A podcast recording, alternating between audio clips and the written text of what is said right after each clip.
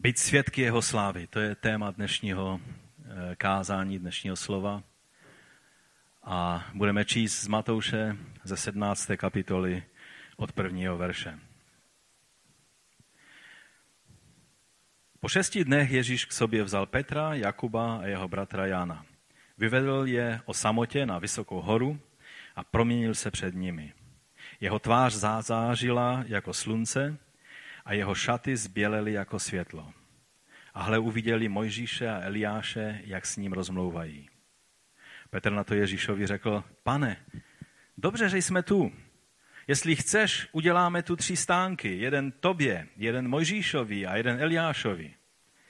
Než to dořekl, náhle je zahalil zářící oblak. V tom se z oblaku ozval hlas. Toto je můj milovaný syn, kterého jsem si oblíbil.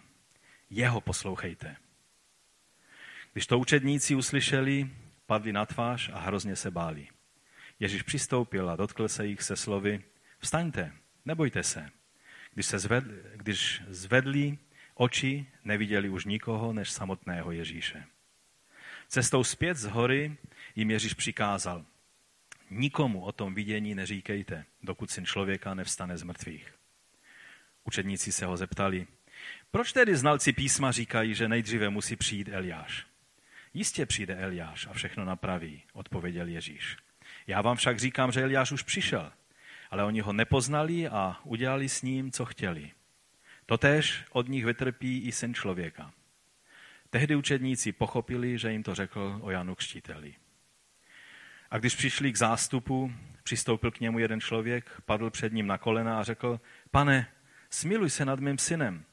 Má padoucnici a hrozně tím trpí. Často padá do ohně nebo do vody. Přivedl jsem ho ke tvým učedníkům, ale nemohli ho uzdravit. Vy nevěřící a zvrácené pokolení, zvolal Ježíš. Jak dlouho ještě budu s vámi? Jak dlouho vás budu snášet? Přiveďte mi ho sem. Ježíš pak tomu démonovi pohrozil a on vyšel a chlapec byl v tu chvíli uzdraven. Učedníci později přišli za Ježíšem a v soukromí se ho zeptali, proč jsme ho my nemohli vyhnat? Kvůli své malověrnosti odpověděl jim. Amen říkám vám, budete-li mít víru jako zemsko hoštice, řeknete téhle hoře, přejdi odsud tam. A ona přejde a nic pro vás nebude nemožné. Ještě když se zdržovali v Galileji, Ježíš jim řekl, syn člověka bude vydan do lidských rukou. Zabijí ho, ale třetího dne bude vzkříšen. A učedníci z toho byli zdrceni. Pojďme se modlit. Pane, my ti děkujeme za to, že tvé slovo je pravda. A tak chceme být svědky tvé slávy. Chceme být dobrými svědky tebe, živého a vzkříšeného Krista. Ale chceme taky, aby tvůj kříž, moc tvého zástupného díla, oběti za nás, mohlo v nás působit abychom moci tvého odpuštění mohli se stotožňovat se tvojí smrti, abychom mohli postat k novému životu v každé věci, ve které, kterou procházíme v životě. Tak tě prosíme, aby si nám dal, abychom ty zkušenosti zjevení tvé moci a slávy na horách mohli prožívat a správně pochopit do svých životů, ale také, abychom v těch údolích života, každodenních výzev a starostí a problémů, abychom si mohli zachovat víru. Tak tě prosíme, pane, aby si obživil toto slovo v našich srdcích i v našich myslích. Amen. Amen. Můžete se posadit?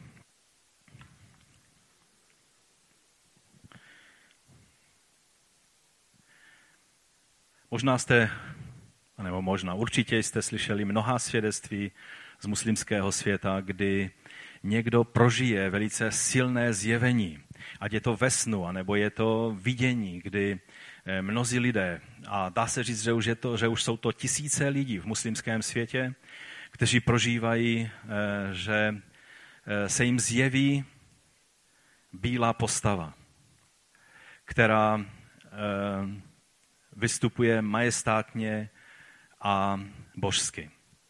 A oni ví, že je to Ježíš, že je to Isa.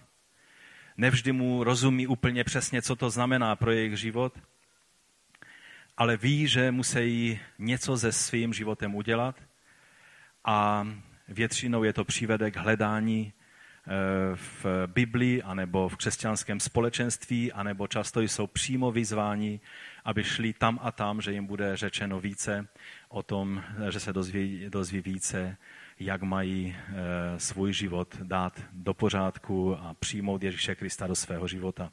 Vzpomínám si jeden takový příběh, když jsme byli eh, v tomto roce eh, v Dubnu v Káhyře v Egyptě. Tam je takové zvláštní místo, já jsem vám, myslím, i fotky ukazoval. Je to jeskyní chrám, kde se scházejí mnozí koptští křesťané, ale i protestanté na modlitby. A vlastně tam probíhají takové mezidenominační modlitební zhromáždění tisíců eh, křesťanů. Ta zvláštní věc je nejenom to, že je to jeskyně předělána na chrám a, a zvětřena. Ta jeskyně, to byla malá kaple a teď je z toho chrám, který má dvě hlavní jeskyně a je to obrovský komplex. Ale když se chcete na to místo dostat, tak jediná cesta, která tam vede, eh, vede protože je to v horách, tak eh, za Kahirou. A když tam chcete přijet, tak projíždíte takzvaným garbage city, čili odpadkovým městem. Je to, je to část Káhyry, kde jedete dost dlouhou dobu a nic jiného nevidíte, jenom odpadky, odpadky, odpadky a lidi, kteří žijou na těch odpadkách a kteří si tam vystavěli domy a kteří, kteří jelikož jsou to křesťané, které ta pyšná muslimská většinová společnost vytlačila na okraj společnosti, tak tito kopští křesťané prostě viděli, že nic jim nezbývá, než se zabydlet na těch odpadcích, tak si z toho udělali živnost a oni to recyklují a někteří z nich už mají celkem hezké domy, mají nová auta, mají normální život, jejich děti žijou e, spořádaným životem. A musím vám říct, že jsme projížděli e, touhle oblastí, tím, tím odpadkovým městem, tak jsem měl pocit větší čistoty, než v mnohých čtvrtích, kde žili lidé, kteří s kopskými křesťany neměli nic společného, abych to teda řekl tak trošku jemněji. A, a kde byly odpadky takhle jenom běžně na ulici, aniž by se někdo o ně staral. A, ale když e, jsme tam byli, tak jsem si vzpomínal i na svědectví, které kdysi bratr Ron Hibbert z Anglie se svojí manželkou Gretel eh, vyprávěli a říkali, že jednou tam byli na těch modlitbách a protože přišli pozdě, tak už byli eh, tam někde u východu. A najednou přijela nějaká černá limuzína, eh, nebylo vidět do toho auta, kdo tam sedí, protože to mělo prostě zatemněné skla. Dveře se otevřely a vystoupila nějaká muslimská velice bohatá dáma, která ovšem byla celá zahalena a tak rychle přiběhla do toho, do toho eh, jeskyního chrámu a tak se rozlížela, bylo vidět, že je tam úplně poprvé. No a tak Ron s Gretel, oni jsou dost odvážní lidé, tak k ní přistoupili a zeptali se jí anglicky, jestli jí můžou pomoct a jestli někoho hledá. A ona jim začala vyprávět o tom, že, že měla vidění a že se jí zjevila bílá postava, která zářila eh, nad přirozeným světlem. A že jí poslala na toto místo, že tady se dozví, co má se svým životem dělat. A takže je tady. A byla to žena někoho velice bohatého a, a nevím už přesně, jak to pak dopadlo s ní, když její manžel nebo její rodina se dozvěděla o tom, že tato žena vydala svůj život pánu, ale Gretel si pak s ní sedla a začala jí vysvětlovat, cestu páně a, a vysvětlila jí to vidění, které měla. Toto je zkušenost, kterou mají, jak jsem řekl, už mnozí muslimové a také i mnozí ortodoxní židé. Někdy, mnozí, někdy se stává, že takovouto zkušenost mají i rabíni, kteří prožívají takto silné zjevení Ježíše eh, jako božího syna. Vzpomínám si na Benjamina Bergera, když jsme s ním byli v Tatrách na jedné konferenci před nějakým časem s eh, Honzou a Janou Hlavkovými a když on vyprávěl svědectví, už ani přesně nepamatuju, v jaké, za jaké okolnosti nám to vyprávěl, ale mluvil svědectví o tom, jak eh, se jemu zjevil, zjevil pán.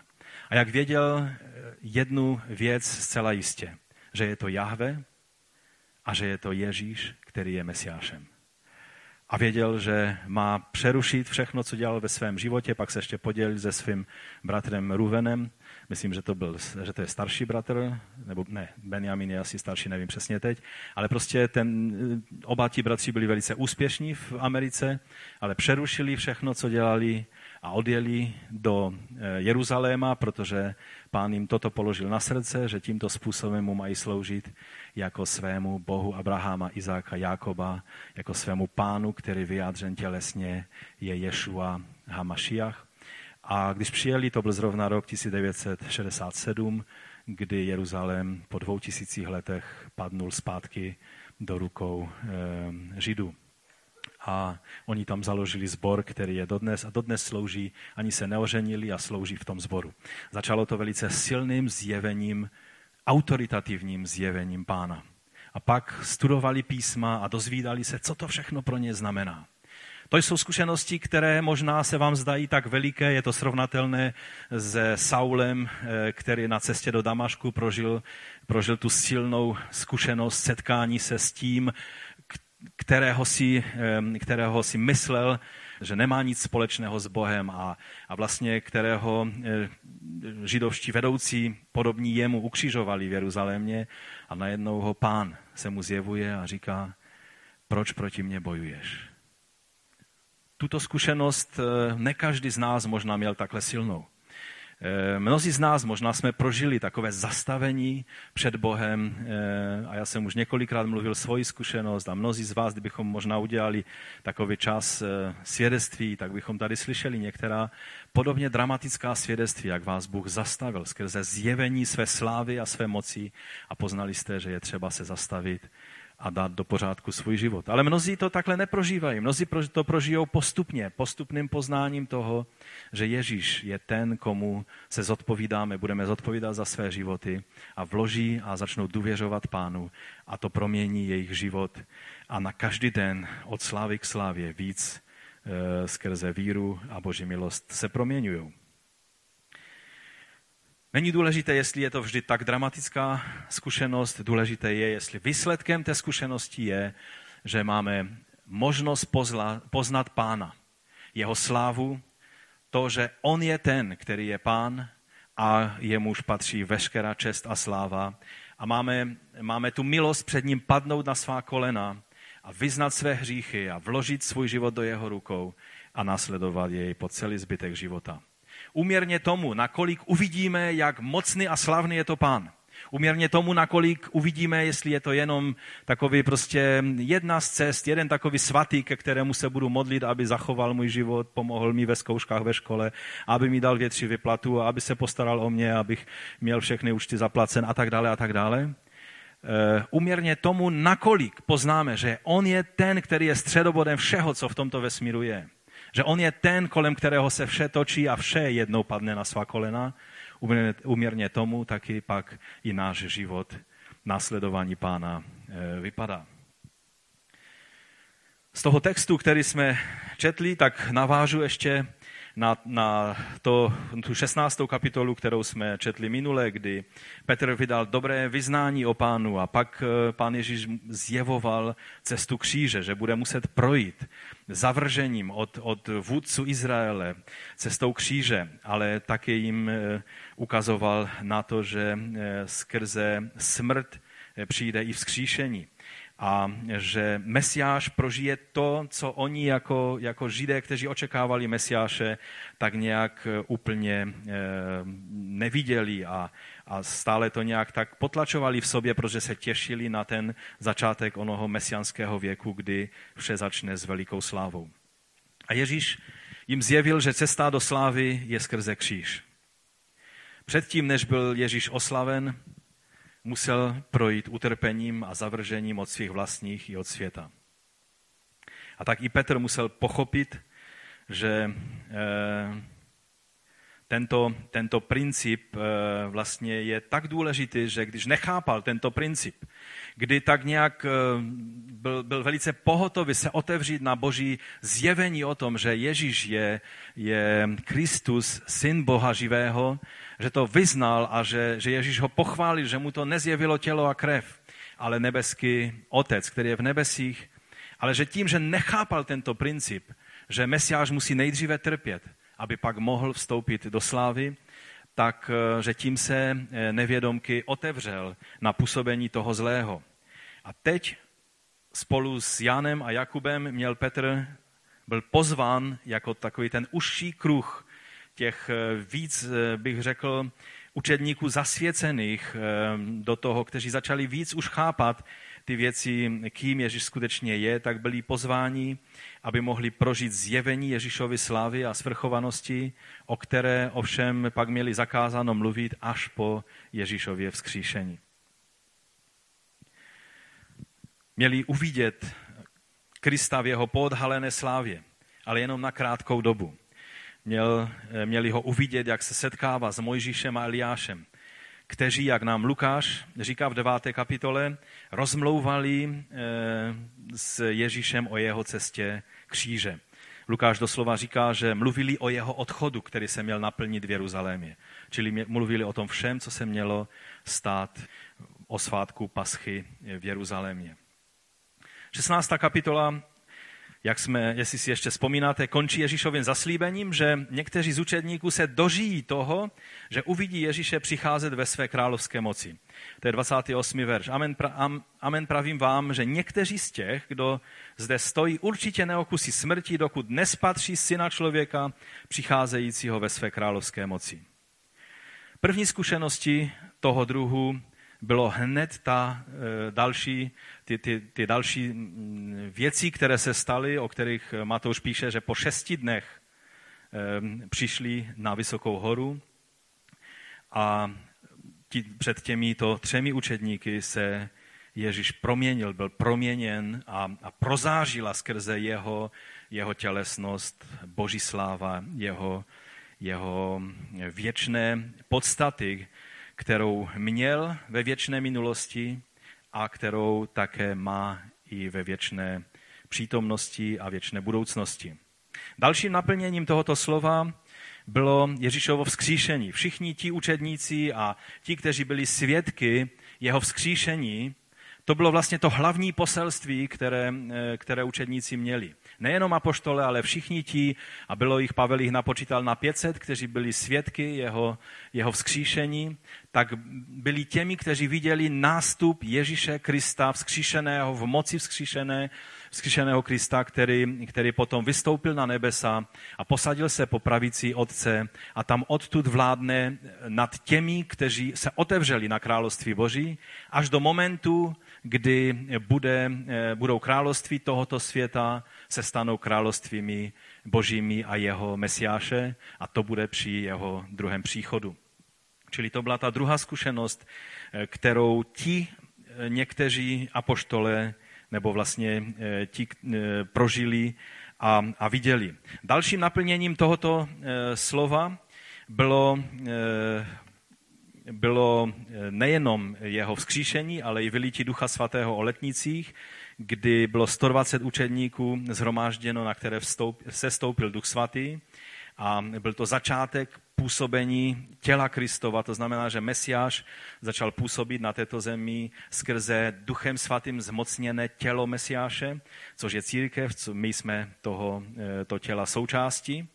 A pak byli někteří a vlastně jenom jeden, učedník, který jako jediný se dožil vysokého věku, protože ostatní z těch dvanácti, když teda eh, nemluvím o Jidaši samozřejmě, ale mluvím o těch dvanácti z skutků z první kapitoly, tak eh, jeden z těch učedníků neprožil mučednickou smrt, i když tradice říká, že se ho pokusili dvakrát zabít, a to tím způsobem, že ho ponožili do řhavého oleje. Rozpáleného oleje, ale jemu to neublížilo. Asi pokud se to skutečně stalo, pokud tato tradice je opřena o pravdivou skutečnost, tak to bylo, věřím, z toho důvodu, aby mohl prožít to, co mu bylo slíbeno, že uvidí zjevení Ježíše Krista, které dal svému služebníkovi Jánovi, čteme v knize Zjevení, eh, o tom čteme, že on uviděl Ježíše Krista v takovým pohledem dopředu, co se bude dít dopředu a měl možnost vidět, jaké bude završení všech těch věcí a příchod toho království Božího v celé plnosti při druhém příchodu Ježíše Krista.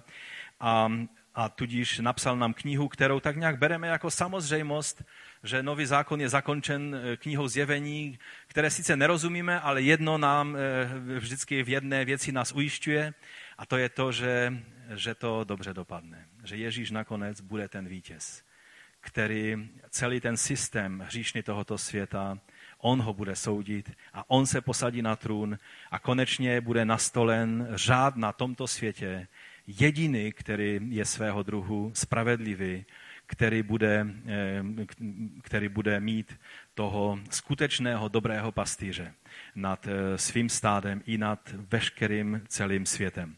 A toto bylo Janovi ukázáno a Jan to popisuje, to, to zjevení Ježíše popisuje takto, 12. verš první kapitoly zjevení. Obrátil jsem se, abych viděl hlas, který se mnou mluvil a když jsem se obrátil, spatřil jsem sedm zlatých svícnů a uprostřed těch svícnů někoho jako syna člověka, oděného dlouhým rouchem a přepásaného zlatým pasem až k prsům. Jeho hlava a vlasy byly bílé jak bílá vlna, jako sníh. Jeho oči jako plamen ohně. Jeho nohy podobné bronzu rozžhavenému v peci a jeho hlas jako zvuk mnohých vod. A ve své pravici měl sedm hvězd a z jeho úst vycházel ostrý dvousečný meč a jeho tvář, jako když slunce září ve své síle. Tady Jan měl pocit, že hledí do slunce, když se díval na syna člověka, na, na, na vyvyšeného eh, Ježíše Krista, jako toho zjeveného Boha, který Boha nikdo nikdy neviděl, ale Ježíš je tím, který nám zjevuje Otce. A toto, když Jan uviděl, tak pak čteme, že on padnul před ním a, a byl ve veliké bázni, protože i když to byl ten, se kterým po tři roky žil na každý den a vlastně byl s ním blízko a, a byl jedním z nejbližších učedníků Ježíši, tak najednou viděl svého pána ve své slávě. Něco málo z toho, právě to prozáření této slávy tito tři učedníci měli možnost vidět na hoře proměnění. A tak můj první bod je zkušenost hory zjevení je to, je to vždy úžasné a slavné, když nás Bůh vybere a řekne, pojďte, ukážu vám něco, něco, eh, co potřebujete vidět. Eh, možná jste si položili otázku, proč tyto tři učedníky Ježíš pozval a proč ty ostatní ne. Oni ti tři tak nějak je vidět, že, že patřili do nějakého takového toho užšího kruhu, ale, ale co kdyby ti jiní učedníci protestovali a, a, a řekli, ale nám se to nelíbí, že, že jsme tak nějak skolaven a že nemáme tu zkušenost a že museli se spolehnout jenom na to, že jim to ti druzí učedníci zprostředkovaně řeknou. Myslím si, že je dobré si uvědomit, že Bůh je suverén a dělá věci, jak chce. A to, že měl Petr, Jan a Jakub tuto zkušenost, neznamená, že úplně stejnou zkušenost paritním způsobem musí Bůh zajistit každému člověku. Víte, mnohdy přistupujeme k biblickým příběhům tak, že když je něco napsáno, že se stalo kterému si člověku v Biblii, tak místo, abychom z toho vzali ten princip, že nás to má povzbudit ve víře očekávat na Pána, aby nám mohl dát tu svoji jedinečnou zkušenost zjevení Boží slávy na, na svaté hoře. Že nám to dá tím jedinečným, nezaměnitelným způsobem. Tak, jak chce, abychom to my prožili, nebo nám to nedá. Na konci věřím, že pochopíme tomu, proč eh, to někdy Bůh dává a proč ne. Ale abychom, se, abychom, abychom nesklouzli do toho, do čeho mnozí dnešní křesťané sklouzávají, že začínají takovéto zkušenosti vyhledávat. A když někomu se Bůh zjevil skrze anděla, mnozí ostatní lidé čtou knihy, jak můžou prožít zjevení andělské a hledají tyto věci a dostávají se do, do absolutně zcestných záležitostí. Ve starém zákoně vidíme, že Bůh se v určitých klíčových momentech, eh, v dějinných chvílích dal svým služebníkům eh, eh, setkat takovýmto, tako, s takovouto zkušeností nahoře, kdy jim zjevil svoji slávu. U Mojžíše to bylo dvakrát. Jednou to byla zkušenost toho hořícího keře, kdy v tom horském sinajském prostředí najednou ho Bůh zastavil tím hořícím keřem a víme, jak to tam dopadlo.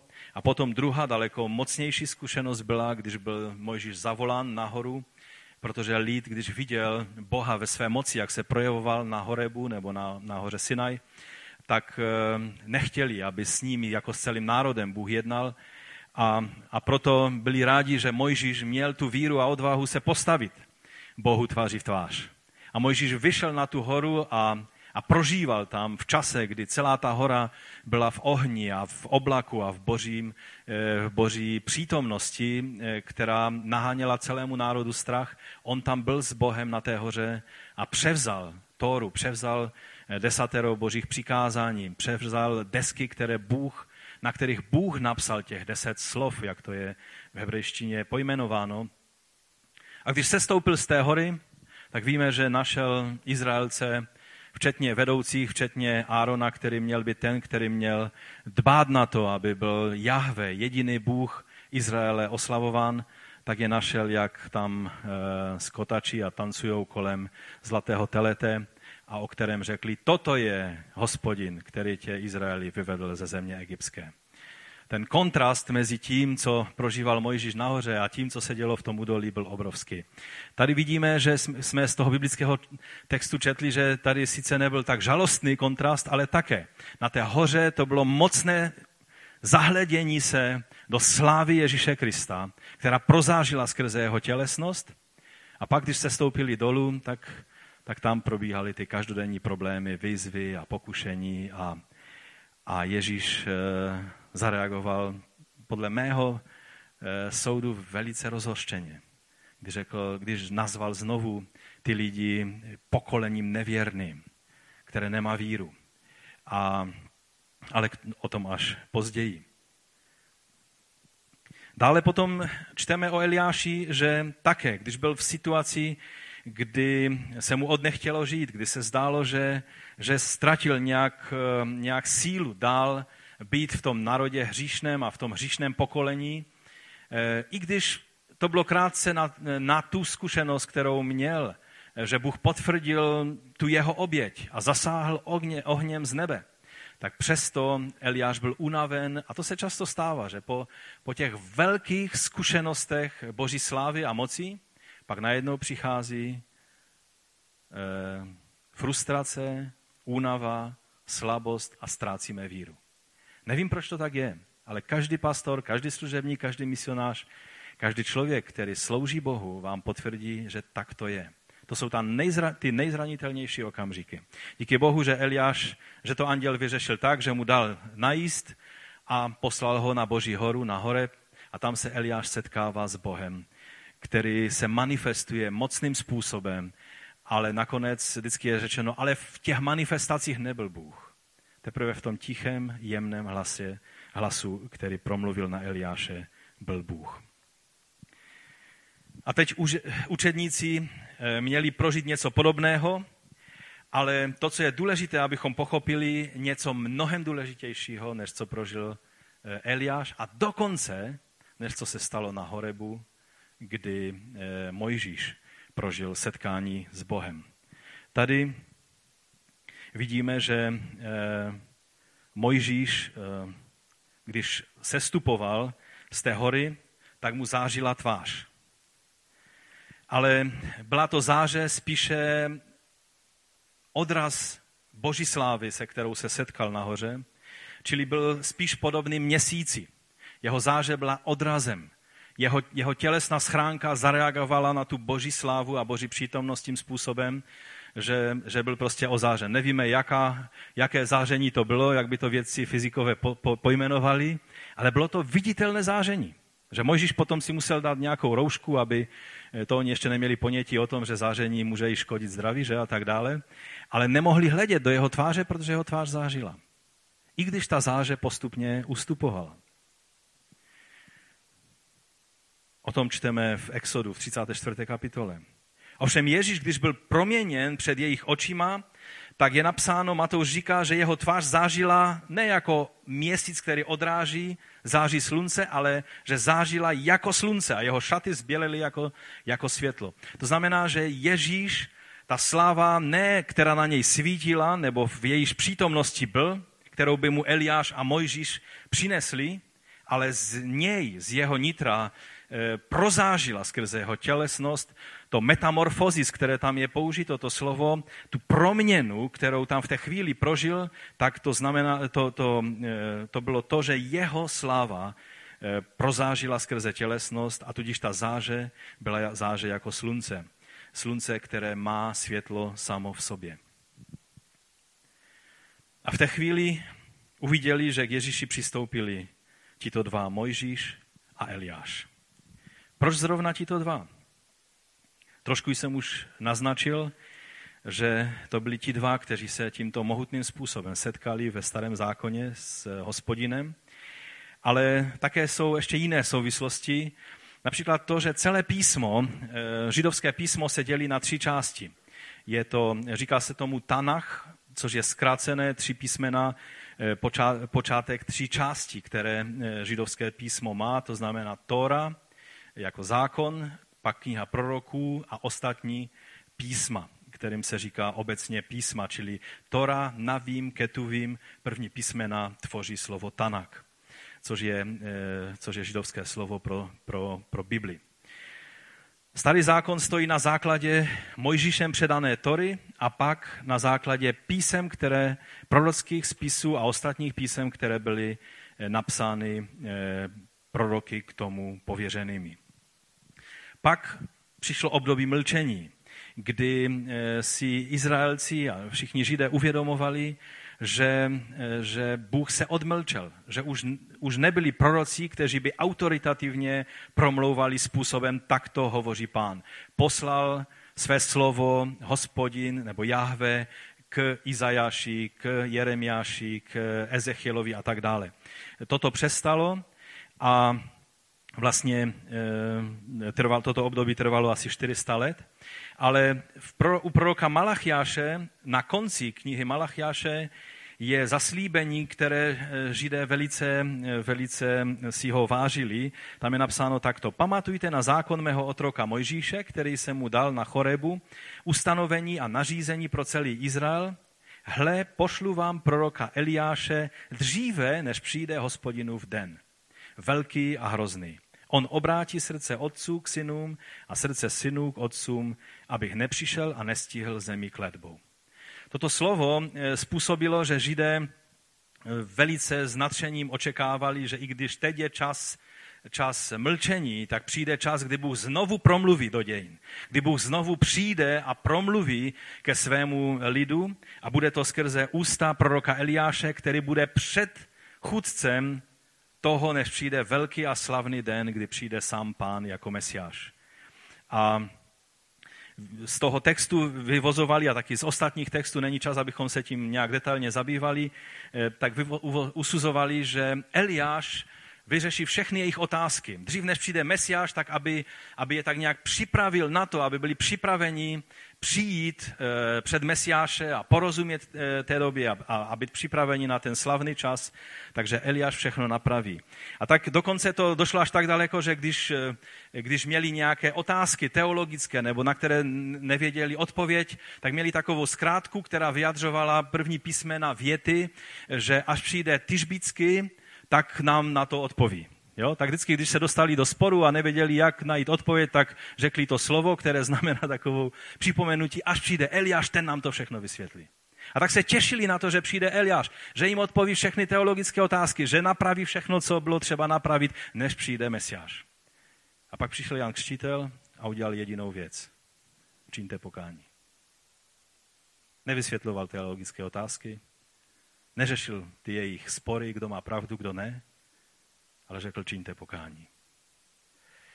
Ale oni toho nebyli schopni, ti, kteří byli vůdci v Izraeli, ale mnohé tisíce těch, kteří přicházeli k Janovi, využili tu možnost, aby byli připraveni na příchod Mesiáše. Dokonce Židé dodnes eh, mají takový zvyk, že u, toho, u té večeře pašijové nechávají jednu židli eh, volnou a to je, a talíř, myslím, a všechno připravené a říká se tomu, že je to pro Eliáše. Protože si říkají, tím chceme vyjádřit, že toužíme potom, aby už konečně přišel Mesiáš, aby, mohl přijít, aby přišel Eliáš, aby už konečně mohl přijít Mesiáš. A jak jsme četli z toho textu, tak učedníci měli také tu otázku, jak je to s tím Eliášem, že? A najednou jsou tady oba dva ti představitelé dřívějšího božího jednání, spasitelného jednání s božím lidem. A stojí tady Mojžíš a Eliáš a mluví s Ježíšem o jeho smrti na kříži. Celý zákon i proroci ukazují na Ježíše, ukazují na Krista. Pokud se díváme do, do písma z jiného úhlu pohledu, pak se dostáváme do slepé uličky. Každá církev, každý směr, každé hnutí, které hledá v písmu cokoliv jiného než Krista, dostává se do slepé uličky. Dokonce, když bychom se příliš fascinovali, a řeknu to teď velice, velice tak eh, vyhraněně, když bychom se příliš fascinovali jinými osobami božské trojediné bytosti, pokud bychom se fascinovali Duchem Svatým a začali všechno hledat jenom z pohledu Ducha Svatého, pak Duch Svatý z toho nebude mít radost. Protože směrem, účelem, středobodem, centrem, vyjádřením, smyslem, obsahem písma starého zákona, prorockých spisů i Tory je Ježíš Kristus. Svědectví nového zákona, apoštolských spisů, které máme součástí nového zákona, je svědectví o Ježíši Kristu. On je středobodem a skrze něj musíme vidět všechno ostatní. Farizeové četli písmo a znali je stokrát lépe než každý jeden z nás. Ale Ježíš musel o nich říct, že studují písma, protože ví, že v nich je život věčný. A nepoznali jeho, na kterého ta písma ukazují, který je vyjádřením toho všeho a který je dárcem života věčného. Takto nám to zapsal apoštol Jan. Všimněte si apoštola Pavla, tam je to velice dobře vidět. Eh, teď jsme v pátek zrovna měli takovou debatu s některými pastory o tom, jestli nakolik Pavel jako farizej byl eh, poznamenán tím svým farizejstvím a potřeboval čas, aby to farizejství tak z něho, z něho nějak eh, se vyvětralo, aby mohl začít vidět věci novým způsobem. Myslíte, že potřeboval dlouhou dobu na to? Víte, Pavel znal písmo velice dobře. A když se podíváme na to, co se s ním stalo, tak on byl velice horlivým zastáncem farizejské cesty, byl pronásledovatelem církve a najednou přišla ta jeho zkušenost nahoře, i když to nahoře nebylo, bylo to na, na předpolích eh, města Damašku. Najednou vstoupil Ježíš mu do cesty a on pochopil, že Ježíš je pán. A co se stalo? Ta devátá kapitola, 20. verš, hned tam na to čteme. A několik dní byl s učední, potom co prožil s Ananiášem, že, uzdravení, znovu uviděl na oči a, a, a, a prožil, e, pokštil se a, a byl naplněn duchem svatým. A, a hned na to je tady napsáno, že několik dní byl s učedníky v Damašku, to byla otázka hodin, otázka dnů, to nebyla otázka pětiletého studia na univerzitě v Jeruzalémě, aby pochopil změnu mezi mesiánským učením a mezi farizejským učením. Najednou takhle mu zasvítila žárovka. Několik dní byl s učedníky v Damašku a hned v synagogách hlásal Ježíše, že on je syn Boží. Všichni, kteří ho slyšeli, byli ohromeni a říkali, není to ten, který ničil v Jeruzalémě ty, kteří vzývají toto jméno? I jsem přišel jen proto, aby je spoutané odvedl k velekněžím. A teď poslouchejte. A Saul působil stále mocněji a svými důkazy, že tento Ježíš je Mesiáš, pobužoval Židy, kteří bydleli v Damašku. Pavlovi stačilo, že mu zasvítila žárovka, že Ježíš je Mesiáš, že Ježíš je pán. A všechno, co znal z písma, celou Toru, prorocké spisy i ostatní spisy, najednou mu sedli na správné místo. Stačilo, že uviděl Ježíše v středu toho všeho a už nepotřeboval dlouhé vysvětlování. Najednou řekl to duchovní, aha, tak to je, pane. A mohl jít do synagogy a mohl vyučovat. Rozumíte? Každý, kdo nevidí Ježíše ve středu písma, je ve slepé uličce, protože nevidí toho, o kom to všechno je. A Petr samozřejmě tento potřeboval ještě tak trošku pochopit. Jak učedníci poznali, že je to Mojžíš a Eliáš? To je jenom taková vsuvka. Protože to věděli. Věděli to, protože to věděli. Jiné vysvětlení na to není. Nebylo to tak, jak na některých obrazech, že Mojžíš drží kamenné desky zákona, Eliáš prorocké spisy, anebo nějak jinak je, je označen Eliáš. Ne, ne, ne. Byly to prostě dvě, dva muži, kteří, kteří v tom oslaveném momentě stali při Ježíši. Oni to věděli úplně stejným způsobem, jak to třeba muslimové ví, že je to Ježíš, když se jim zjeví. Proč třeba nemají pocit, že je to Mohamed? Proč vždycky mají jasno, že je to Ježíš, že je to Isa? Nejdříve si myslí, že je to prorok Isa, a pak se dozví, že je to pán pánu a král králu. Stejně ty a já, když vstoupíme do Božího království a setkáš se s Abrahamem, tak budeš vědět, že je to Abraham. Setkáš se s kýmkoliv, kdo tam je po té druhé straně nebes a budeš vědět, kdo to je. Zapomeňte na takové ty představy, budeme jak andílci, nepoznáš svoji manželku, nepoznáš svoji rodinu. Zapomeňte na to. Poznáš přesně. Dřív, než ten člověk se ti představí. Nebudeme tam nosit vizitky. Jo, já, já jsem Ananiáš, ten z těch skutků, kdybyste nevěděli, z deváté kapitoly. Ne, ne, ne. Já si jinak, by the way, bych velice rád s tímto bratrem sednul a, a zeptal se ho, jak, jak on to prožíval. Kdy to musela být... Na něm se projevily snad všechny duchovní dary, které, které byly k dispozici jenom v té jedné zkušenosti se Saulem. Takže učedníci věděli, že je to Mojžíš a Eliáš, protože to věděli. Protože v té dimenzi, ve které byli v této chvíli, se to prostě ví. No a teď můj druhý bod, Petrova snaha uchopit a zadržet tuto nezadržitelnou zkušenost. Zase tady máme Petra v celé kráse. Petr na to Ježíšovi řekl, jo? Prostě teď otevřel oči, uviděl Mojžíše, Eliáše, Ježíše ve slávě, zažila jeho tvář jako slunce. Musel si zakryvat obličej. Já si myslím, že Petr to je tady ten hned první zpráva, jo? Aby vůbec se mohl podívat na Ježíše a, a jemu to mluvilo prostě furt. Nebylo by moudřejší, kdyby v tu chvíli prostě mlčel? Jsou množí křesťané, kteří mluví tehdy, když mají mlčet. Možná by si prožil mnohé věci před Bohem, kdyby si dokázal ve správné chvíli mlčet. Rozumíte mi?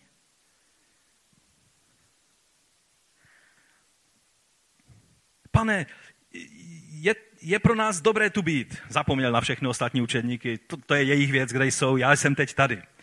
Je, je pro nás dobré tady být. Chceš-li, udělám tři stánky. Tobě jeden, Mojišovi jeden, Eliášovi jeden. Kdyby raději mlčel a poslouchal. Je pravda, že často se zesměšňuje Petra tady v té věci kvůli tomu, co navrhnul, že navrhnul tři stany, jako co tím chtěl řešit. To si myslel, že Mojžíš se usadí do stanu a bude jak beduín tam sedět a vařit kafe v tom stanu, nebo co si, a, a budou turisté chodit se na něho tam dívat nahoru, na, na tu horu svatou. Nevím, ale myslím si, že se Petrovi v této věci ubližuje, protože to, co on navrhnul, mělo obrovskou a hlubokou logiku. Barney Kazdam, mesiánský autor komentáře k Matouši, eh, tvrdí, že každý věřící žid eh, v té době by zareagoval velice podobně. Protože on vlastně vyjádřil tím touhu teď tady. Možná, že to byl zrovna čas svátku Sukot, možná, že ne. Pokud by to byl čas svátku Sukot, pak tehdy, když Ježíš mluvil o své smrti učedníkům v 16. kapitole, by to byl den Jom Kippur, eh, den smíření. A pak by mělo i logiku to, že tam je těch šest dnů, protože to je takovéto období mezi těmito svátky. Ale to nevíme a, a tudíž je to jenom taková věc. Ale každopádně Petrovi najednou si uvědomil, svátek Sukot vyjadřuje Boha, který přebývá. A doslova, eh, doslova v hebrejštině je to, který stanuje, který, který rozloží svůj stan mezi svým lidem. A tak toho napadlo jako první věc. Teď je vhodný čas pro prosvěcení svátku Sukot. Teď je vhodný čas, abychom přebývali ve stancích eh, na, na, eh, tady na této hoře, abychom co nejvíc prodloužili tuhle zkušenost, kterou nám Bůh dal, kdy je Boží přítomnost mezi námi skrze Eliáše, skrze Mojžíše a skrze oslaveného Ježíše. Petrův problém byl v jiné věci, než to, že navrhnul svátek stánku aby tady prožili a udělali si třeba předčasný nebo, nebo v jiné době stát, svátek stánku. Ten problém, proč najednou veli, dostalo velice rychlý spát to další dění, bylo v tom, že dal rovnítko mezi Ježíše, Mojžíše a Eliáše. A to nebylo správné. To, že byl natřený z toho, to bylo v pořádku. Ale že se mu to nějak tak poskládalo, že Mojžíš, velikán boží, Eliáš, velikán boží a Ježíš, jak je natřený z toho, že ho zařadili do stejné party, toto nepochopil správně. Mojžíš a Eliáš byli hluboce poctěni tím, že se na té hoře mohli setkat s Ježíšem. Rozumíte? Takhle je třeba vidět tuhle zkušenost. To napomenutí, které přišlo v tom hlase božím, eh, se týkalo právě této věci. A tu druhou věc, kterou on tím chtěl udělat, tak bylo, že, že nějak chtěl podržet, nějak, nějak, nějak zastavit, nějak si uchovat tuhle zkušenost, kterou se obával, že, že, se, že se může velice rychle skončit. Jak zastavíte nezastavitelnou zkušenost? Jak zreprodukujete to, co je jedinečné? Vždy, když to zreprodukujete, už to není jedinečné. A tak vidíme, že téměř jako by ho sám Otec nebeský svým hlasem z nebe přerušil a poopravil. Ano, Mojžíš a Eliáš jsou velké pilíře v božím díle spásy, ale není to Ježíš, který je poctěn jejich návštěvou. Oni jsou poctěni tím, že Ježíš mluví s nimi.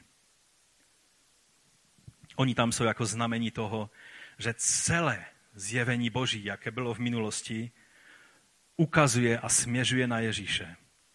A sdíleli se s ním o tom, že má odejít z Jeruzaléma. Potvrdili Ježíši to, co on věděl, že má jeho, jeho cesta směřovala už v té chvíli jasně do Jeruzaléma na svátky. On je ten, z jehož slávy kdysi Mojžíši zážila tvář. Rozumíte? To, s kým se setkal Mojžíš, jako s tím viditelným Jahve na hoře Sinaj. Jehož působení pak způsobilo, že jeho tvář zážila.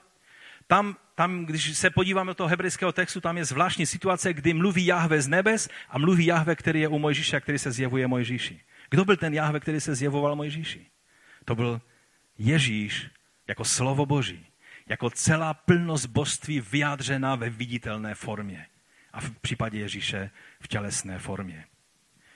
Takže to nebyl Mojžíš, jehož záře ozářila Ježíše, ale byl to Ježíš, syn Boží, syn Boha živého, který svou slávou ozářil Mojžíše. A když se Petr snažil zastavit tuto zkušenost, tak jak je to možné? Jak, jak můžeme zastavit to, co je nezadržitelné? Lukáš píše, že když začal Mojžíš a Eliáš se od Ježíše oddělovat, tak zvláštně to tam je pojmenováno, asi to znamená, že se začali vzdalovat. Najednou Petr viděl, že oni se chystají k odchodu, tak říká, prodloužím tu chvíli jedně tím, že to nějak prostě uděláme tady svátek stánku a Mojžíš s Eliášem s námi zůstane. Je to jako rodiče, kteří chtějí zadržet to období, kdy jejich děti jsou tak rostomilé. Jsou rodiče, kteří mají děti, které už mají 20 let a stále, stále tak nějak vzpomínají a vracejí se a jednají se svými dětmi, jako by to byly pětileté děti. Jak lze zastavit? Když se rodiče takhle začnou chovat ke svým dětem, když už jim je 15, když už jim je 20, co se potom stane? Je to velice nezdravý vztah, rozumíte? Velice něco nezdravého z toho vznikne. Nevznikne z toho to, že ty děti jsou navždycky rostomilé a milé a rozumíte? Čas běží a mají a máme být připraveni vstoupit do dalších věcí, které před námi Bůh připravil v našem životě a nejde zadržet to, co, se, co má jít dopředu. Lidé vždycky mají snahu eh, jedinečné boží působení eh, nějakým způsobem eh, uzavřít do krabice, pojmenovat, dát na to nálepku nějaký název, ještě nejlépe se pojmenovat otcem toho celého hnutí, eh, že? A, a pak to produkovat pásovou výrobou. Chci vám říct, že takhle to nikdy nebude fungovat a jenom z toho vznikají různá hnutí a sekty, které zdůrazňují jiné, jsou to slepé uličky, které zdůrazňují jiné věci, než je to, co je centrální.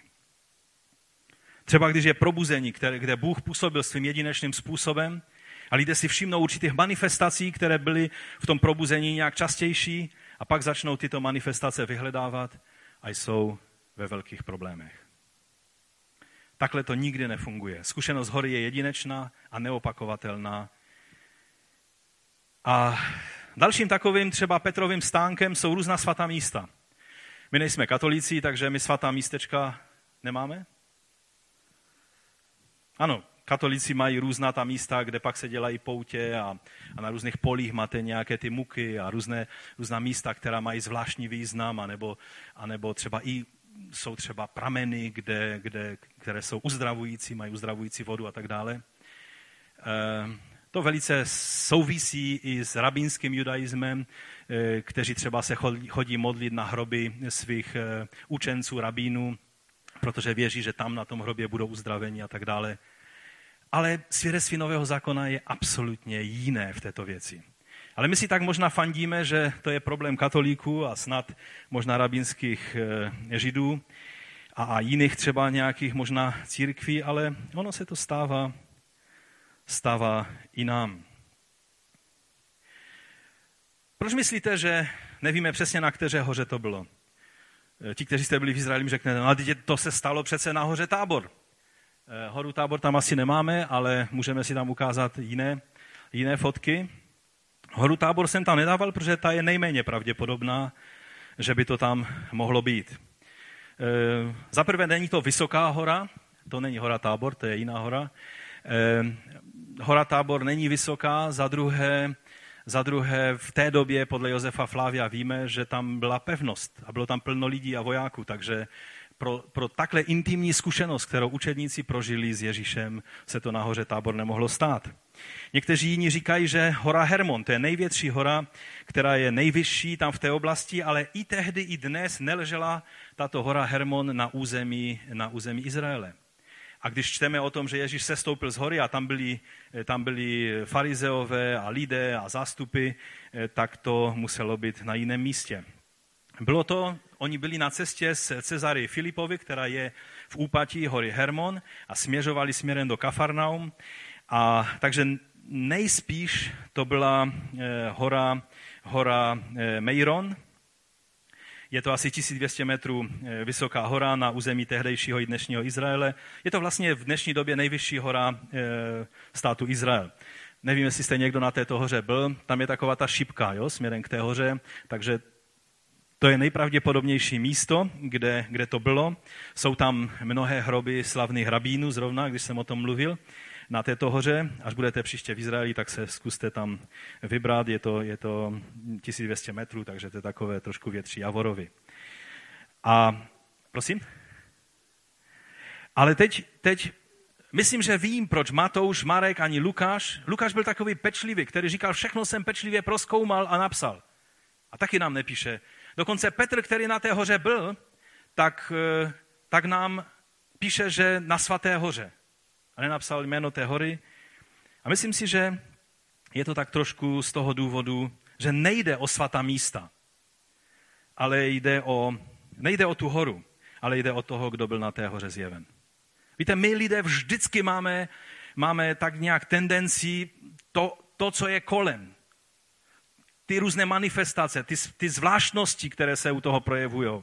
Nejde nám o to, co nám Bůh chce sdělit, ale jsme jak ten Petr, který hned už by tam stavil nějaký stan. Prostě nezastavíme se, nedovolíme Bohu, aby nám dal pochopit, porozumět a, a přijmout to, co pro nás připravil, ale už zase vytváříme další hnutí, další, další nějaké, nějakou reprodukci a, a, a, a už, už, to, už to zase eh, chrlíme na pásové vyrobě. Samozřejmě v tom už pak boží přítomnost není. V Anglii mají u některého sboru kůl, kde Wesley vždycky přivazoval svého koně. To je svatý kůl. Jak jsem mu řekl, pro katolíky jsou mnoha místa eh, svatá, ale i, i letniční a charizmatici mají svá místa. Ti starší, kteří jste byli ve sboru před 20 lety, si vzpomenete, že vzniknul takový problém i v našem sboru, kdy si bylo místo, kde letniční hnutí začalo v Rakovci, na farmě. A, a bylo to prostě skvělé místo, kde boží dílo začalo a tolik těch svatých vzpomínek se s tím místem spojuje. A pak, když jsme jako sbor rozhodli, že z toho místa je třeba jít do města k lidem, protože nebudeme čekat, až lidé přijdou za námi do Rakovce, ale je třeba, abychom my šli do města za lidmi. A taky bylo třeba postavit novou modlitebnu a to bylo předtím, než vzniknul, eh, vzniklo křesťanské centrum. Ani to by se nemělo stát takovým tím svatým místečkem, které budeme si myslet, že, že má nějakou zvláštní milost Boží. Milost Boží je v tom, že Bůh jedná na daném místě, ne to samotné místo. A tehdy někteří lidé udělali z té farmy, z toho Rakovce, to svaté místo a jeden bratr mi dokonce řekl, že eh, zbor, to jsou ti lidé, kteří přijdou tady na toto místo. A já říkám, a co bylo v, za komunistů? Jsme se scházeli na čtyřech místech okolí Těšína. Jednou to bylo v Žukově u bratra Brozdy, pak to bylo u bratra Kotajného, u Vojnara a v Albrechticích u, u bratra Rudka Bubíka. To jako pokaždé jsme zakládali nový sbor? Rozumíte? Boží dílo je o lidech, ne o místech. Když nám místa, věcí, eh, datumy, eh, prostě nějaká jména a konference a knihy se postavit do cesty, abychom mohli vnímat to, že Bůh jedná s námi, svým duchem svatým, pak jsme v problému. To jsou takové ty Petrové stánky, které stavíme do cesty Božímu dílu. Takže nejde o svatá místa, nejde o tu horu, kde to bylo, jde o toho, kdo tam byl zjeven a co nám tím bylo řečeno. Když se tam chtěl Petr zabydlet, Bůh ho v tom zastavil a řekl mu zvláštní věc. Toto je můj, eh, jim všem. Toto je můj milovaný syn, v něm jsem naleze zaslíbení. Tam je echo žalmu druhého Izajaše, tuším 40. kapitoly, kdy, kdy tam jsou vlastně tyhle, eh, tyhle věci řečeny jako proroctví a tady Bůh označuje, to je to, co, jsem, co proroci prorokovali. Ale Matouš tady přidává ještě jednu věc a to je věta, toho poslouchejte. A pak učeníci prožili velikou bázeň. A, na, a to je narážka ještě na jiné místo ze starého zákona, na Deuteronomium 18. kapitola 15. verš, kde je řečeno, hospodin tvůj Bůh ti ustanoví proroka, jako jsem já, řekl skrze Mojžíše. Ze svého středu, kdy o Mojžíši bylo řečeno, že s nikým Bůh tak přímo tváří v tvář nemluvil, jak s Mojžíšem, proroka, jako jsem já, ze tvého středu, ze tvých bratří, jeho poslouchejte. A teď tento hlas z toho oblaku řekl, jeho tohoto poslouchejte. To je můj milovaný syn. To je ten, který měl přijít, toho poslouchejte. A to nás přivádí k nejdůležitější věci na závěr, eh, kterou je třeba, abychom pochopili. A to je můj třetí bod. Je ještě pevnější věc, než zjevení Boží slávy na Svaté hoře. Ten Petr, který tam příliš rychle mluvil, on pak měl celý život čas, aby tak nějak trávil ty věci, aby, aby uviděl, aby skutečně dozral v těchto věcech. A on ve svém druhém listu v první eh, kapitole píše toto. Vždyť jsme nenásledovali vymyšlené báje. Když jsme vás seznámili, poslouchejte, s mocí a příchodem našeho Pána Ježíše Krista. Ale sami jsme se stali očitými svědky jeho velebnosti. Tam se dá přeložit slovo jeho majestátu. On přijal od Boha Otce čest a slávu, když k němu z velebné slávy, to znamená z té šekina, z toho oblaku Boží přítomnosti, zazněl takovýto hlas. Toto je můj milovaný syn, v němž jsem nalezl zalíbení. A tento hlas, který zazněl z nebe, jsme my slyšeli, když jsme s ním byli na té svaté hoře. Rozumíte? Petr najednou uviděl, o čem to bylo. Že, že ta, to byla výzva On je ten, který interpretuje všechno. On je ten, který dává smysl všemu a jeho poslouchejte. Ta hora byla svatá jenom natolik, nakolik eh, se na ní zjevil Ježíš. Když Ježíš se, eh, ne, když, je, když to zjevení zmizelo a oni odešli z té hory, což Ježíš trval na tom, aby šli zpátky, tak ta hora přestala být svatou. Všechno, kde přebývá Boží přítomnost. Všichni lidé, každé místo, kde přebývá Bůh se svojí přítomností skrze Ducha Svatého, je svaté. On posvěcuje svou přítomností a svým duchem vše. A pro nás je to výzva, zda jsme svědky jeho slávy. Zda on přebývá v nás, zda jsme skutečně svatí a zda jeho sláva má možnost skrze nás prozařovat a zjevovat se lidem kolem nás. Když vidíme učedníky, jak se z nich stali neohrožení apoštolové, Petr nám ukazuje tajemství toho, jak to bylo možné. Za prvé je tady, že byli očitými svědky jeho slávy. Oni prožili něco, co, co jiní lidé mohli spochybňovat. Říkali, no to kdo ví, co jste tam viděli, vy jste usnuli, byli jste unavení, měli jste nějakou fatamorgánu. Jím to mohl vykládat, kdo chtěl. Oni věděli, co, co věděli. Pokud skutečně prožiješ setkání s Ježíšem, tak víš, víš, proč si uvěřil. Rozumíte? Křesťan, kterého všichni ostatní musí ujišťovat o tom, že jo, ale fakt, Ježíš tě miluje a patříš mu. Ale já, já, já nevím, jestli mu patřím. Jo, jo, určitě patří mu. Možná potřebuješ prožít to, co prožil Petr. Uvidět pána. Vydat mu svůj život. Lehnout před ním v bázni, tak jako všichni ti tři učedníci tam leželi v prachu před Ježíšem, když uslyšeli tento hlas. To nemá být tak, že tebe všichni ujišťují o tom, ale jo, určitě jsi křesťan, fakt, určitě. Ty máš ujišťovat ostatní o tom, že se setkal s pánem a že jeho život je v tobě a že ty chceš pomoct druhým lidem, aby mohli prožít stejnou zkušenost. Toto je za prvé. Ale pak tady je ještě něco jiného. Pak tady je ještě jistější a pevnější základ než toto zjevení nahoře. O čem to, o čem to mluvím? Když čteme dál, tak tady je 19. verš u toho Petra a poslouchejte, co nám Petr radí. A máme ještě pevnější prorocké slovo. Dobře činíte, že se ho držíte jako světla, které svítí v temném místě. Prorocké slovo je světlo, které svítí v teném místě. Dokud se nerozbřeskne den a jitřenka nevzejde ve vašich srdcích. Toto především vězte, že žádné proroctví písma není záležitostí vlastního výkladu, neboť proroctví nikdy nebylo proneseno z lidské vůle, nebrž unášení duchem svatým, to tady je takhle přeloženo v tom studijním překladu, unášení duchem svatým mluvili lidé poslani od Boha. O čem to tady Petr mluví? On mluví o písmu svatém. O písmech starého zákona, o, o Toře, o prorockých písmech a o ostatních spisech, jako jsou žalmy a, a kniha Joba a, a, a kniha e, přísloví a tak dále. A mluví o apoštolských spisech Nového zákona. Máme ještě pevnější prorocké slovo. Pevnější než co? Než zjevení nahoře. Jiný výklad tady k tomu nejde dát. Zjevení můžeme různě interpretovat, můžeme se mylit. I Petr se mylil, jak má interpretovat tohle zjevení, ale máme jistější, pevnější prorocké slovo, na kterém máme stavět. Ty dvě věci musí být v, v souladu, rozumíte? Naše zkušenost má být postavená pak na základě Božího slova.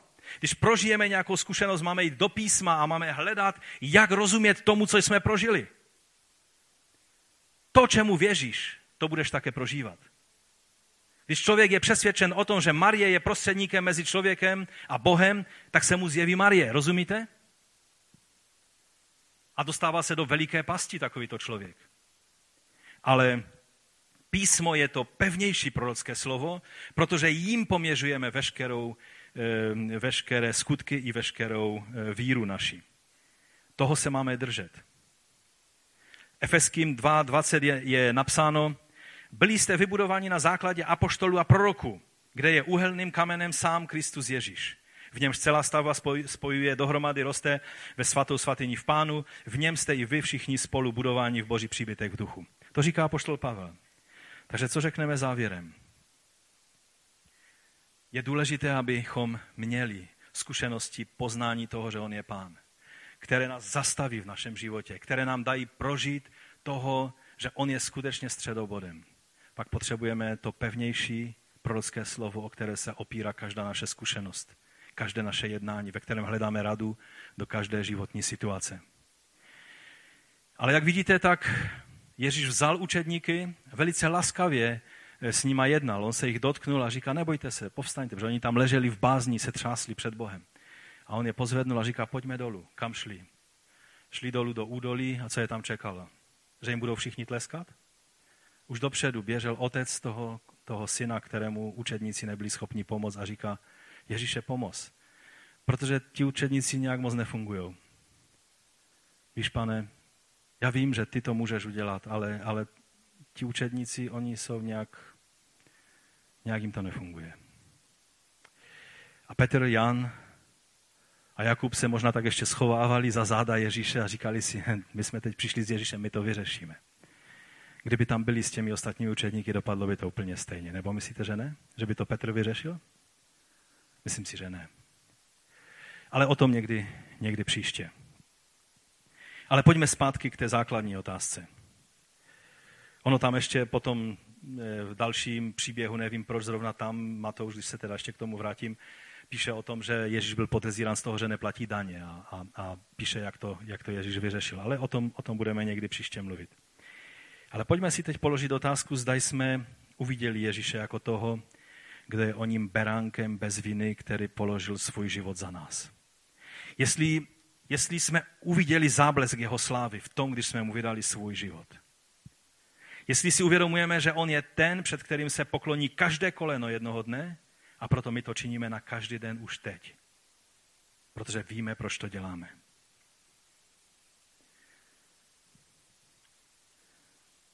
Položme si otázku, zda bereme vážně Boží hlas. Nejenom ten hlas, který Petr slyšel a který mu mohli lidé spochybnit, fakt jste to slyšeli správně, ale to pevnější, psané Boží slovo, které Bůh nechal napsat svým svatým mužům, prorokům, kteří k tomuto byli povoláni. Tak to Petr popisuje. Že nikdy se slovo nestalo jen tak své volně k někomu, aby si někdo řekl, napíšu hezký příběh a ten se bude líbit ještě za několik tisíc let. Když to bylo písmo, které Bůh chtěl dát, pak to psali boží mužové, o kterých, eh, tak jak, eh, jak jsme četli, že tam, je, eh, že tam je napsáno, že to byl otrok boží, Mojžíš, že to byl ten, kterému byl plně vydán. On napsal boží slova a, a proroci jemu podobní. A také i spisy Nového zákona.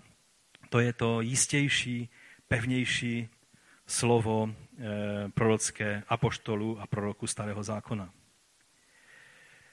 A také si uvědomme, že je dobré ve chvíli, kdy prožíváme takovéto navštívení od pána, že není zakázáno mlčet před pánem. Povstaňme k modlitbě. Víte, možná někdy máme pocit, že, že musíme, musíme něco mluvit, že to musíme pánu vysvětlit. I ten Eliáš, když šel na tu horu boží, vzpomínáte si, co on dělal? On tam snad třikrát nebo čtyřikrát stále opakuje stejnou básničku. Všichni, mě, všichni tě opustili, nikdo už nezůstal, já jsem zůstal jenom já sám, pane. A už se mi nechce žít, protože i mě chtějí sáhnout na život. A co měl možnost? Andělovi to vykládal, Bohu to vykládal, stále to znovu a znovu vykládal. A možná by bylo moudřejší, kdyby mlčel a očekával na to, co řekne Bůh. Zkusme teď v modlitbě se takto postavit před pána. Možná pán chce, abychom něco uviděli, co právě v takovém tom životě, kdy stále jenom běžíme, tak nemůžeme prožít. Já vím, že teď tady nebudeme třeba hodiny. Možná pro některé z nás je třeba i dny, abychom se zastavili. Abychom v půstu a v modlitbě mohli hledat pána aby se mohl s námi domluvit. A každou zkušenost, kterou prožijeme, abychom mohli tak prověřovat tím pevnějším prorockým slovem, které je písmo, aby náš život byl postaven na dobrých základech. Pane, my tak stojíme před tebou v této chvíli a uvědomujeme si, že jestli Petr byl rychlý k mluvení a pomalý k poslouchání, oč víc jsme my, mnozí z nás. Odpust nám to. Pane, uvědomujeme si, že jestli Petr jen po části rozuměl tomu, co se dělo na té hoře, tak my mnohým věcem už nejenom po části, ale vůbec nerozumíme. Pomoz nám. Pane, dej, abychom v těchto dnech, hodinách se mohli zastavit před tebou a dát ti možnost uvidět, co nám chceš sdělit. Uslyšet, co nám chceš říct. Pochopit, ty souvislosti, které chceš, abychom porozuměli. Pane, jestli je tady někdo, kdo se ještě nesetkal s tebou jako se svým pánem a, a neuvědomil si, že, že, že má vydat svůj život tobě do rukou, padnout před tebou na kolena a tebe prosit o milost, pane, ty sám se skloň v této chvíli svým duchem svatým ke každému jednomu z nás. Ať můžeme prožít to, co ty jsi připravil. Jak na té hoře tvého proměnění a tvé slávy, té jedinečné chvíle, taky v tom údolí, kdy nás to fackuje zleva zpráva každý den. A mnohé věci se nám nedaří tak, jak si představujeme, že by to mělo být. Pane, pomoz nám. Prosíme tě o to ve jménu Ježíše Krista. Sestup svým duchem svatým a naplň nás. Dej nám prožít tvoji blízkost. Ať tvá sláva prozažuje skrze naše životy. Ať se nezjevuje lidem naše tělesnost, ale tvoje sláva. Toužíme potom, aby skrze tvoji smrt jsme mohli umřít sami sobě. Abychom v moci vzkříšeného Krista mohli chodit na každý den. Pane, my vyznáváme, že máme malou víru. Pomoz naší nevíře. Prosíme tě, abys ty sám sestoupil skrze svého Ducha Svatého do života každého jednoho z nás. O to tě prosíme a chválíme tvé jméno. Amen. Amen, amen. A tak na závěr, když Jan řekl a slovo se stalo tělem a přebývalo mezi námi, tak on říká, spatřili jsme jeho slávu. Slávu, jakou má od Otce jediný syn, plný milosti a pravdy. A tak kdo toužíte po požehnání, můžete vstáhnout svoji ruku. Ať požehnání Ježíše Krista spočine na vás. Ať toho, milost toho, který je plný milosti a pravdy, spočine na vás. Ať vás požehná do dalších dnů, ať můžete mlčet ve chvíli, kdy chce s vámi jednat a mluvit vírou tehdy, když je třeba vyslovovat slova víry. Ať vás k tomu zmocní skrze svého svatého ducha. Ten, který je plný milosti a pravdy. Amen.